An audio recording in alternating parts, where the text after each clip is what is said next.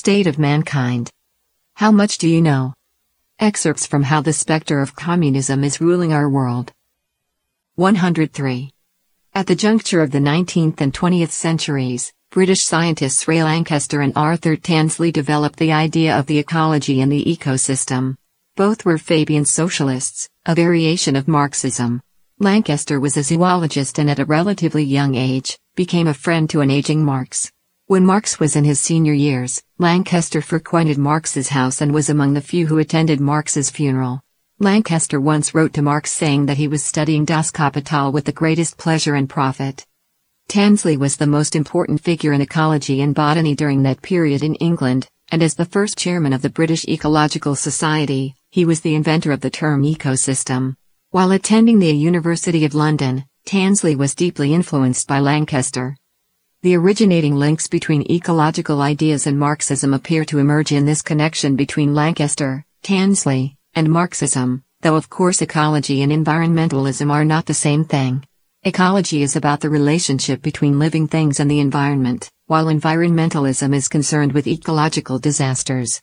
Ecology, however, is closely related to environmentalism because it provides the theoretical basis for defining ecological disasters.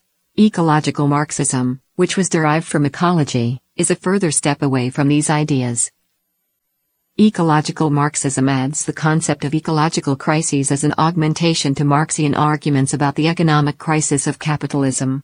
It seeks to expand the supposed conflict between the bourgeoisie and the proletariat by adding an inherent conflict between production and the environment. This is the theory of double crisis or double conflict.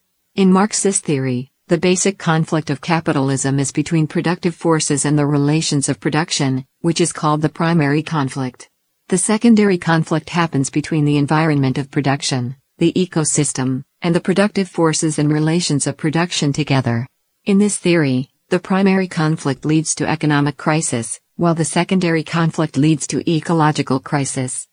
The century-long development of capitalism proved Marxism wrong after the failed prediction that capitalism would collapse due to economic crisis. On the contrary, capitalism continues to prosper.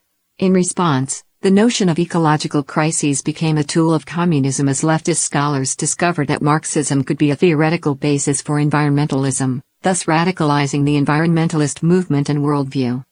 From Chapter 16, The Communism Behind Environmentalism,